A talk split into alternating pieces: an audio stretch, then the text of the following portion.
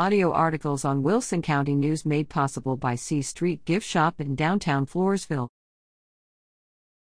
Falls City Market Day set for January 28th. Shop, eat, and visit at the Falls City Market Day, a fun, old fashioned community market featuring garage sales, craft and market vendors, and baked goods on Saturday, January 28th. Held indoors in the Falls City Community Hall, shoppers can arrive as early 8 a.m. and stay until 2 p.m.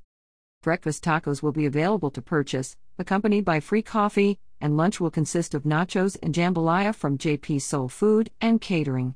The South Texas Blood Bank will also be on site from 9 a.m. to 2 p.m. accepting blood donations.